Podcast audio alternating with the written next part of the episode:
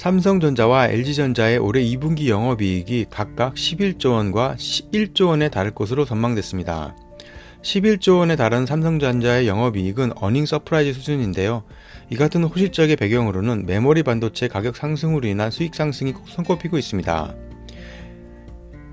LG전자는 2분기 영업이익으로 1조 원을 돌파하게 되면 지난 2009년 2분기 이래 12년 만에 처음입니다. LG전자의 호실적은 신가전과 OLED TV의 판매가 늘어나면서 호실적을 냈다는 평가입니다. 현대자동차가 미국 전고체 배터리 개발 회사인 SES에 1억 달러를 투자했습니다. SES는 미국 MIT 연구소 스타트업에 독립한 기업인데요. 리튬 메탈 배터리 개발 분야에서 가장 앞선 기술을 가진 것으로 평가받고 있습니다. 미국 완성차 업체인 GM뿐만 아니라 SK그룹도 투자를 단행했으며 주요 주주, 주주로 참여하고 있습니다. 현대차는 최근 기술 연구 개발 협약 및 지분 투자 계약을 맺었는데요. SES가 개발하고 있는 리튬 메탈 배터리는 기존의 리튬 이온 배터리보다 에너지 밀도가 10배 가까이 높습니다. SES는 오는 2025년 리튬 메탈 배터리 상용화를 목표로 오는 2023년까지 배터리 셀 시제품 생산 공장을 완공할 계획입니다.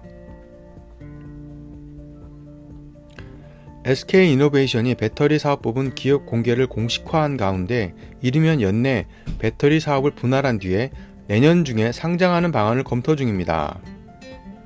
오는 2025년까지 밝힌 투자 금액은 총 30조 원으로 이중 배터리에는 가장 많은 18조 원을 투자합니다. 투자금 확보를 위해서 LG화학이 LG, LG 에너지 솔루션을 분사한 것과 같은 방식으로 물적 분할 절차를 밟을 가능성이 높습니다. 물적 분할은 모 회사가 자회사 지분 100%를 소유하는 형태의 분사 형태로 분사하는 것인데요. SK와 LG 모두 배터리 사업 분할 뒤에 모 회사 지분 일부를 일반 투자자에게 공개적으로 매각할 방침입니다. 이 같은 물적 분할 뒤 어, 주식을 매각할 경우에 기존 주주들의 지분 가치가 희석되지만 매년 2조에서 3조 원 가량의 소요되는 전기차 배터리 투자 자금 확보를 위해서는 불가피한 선택이라는 평가입니다.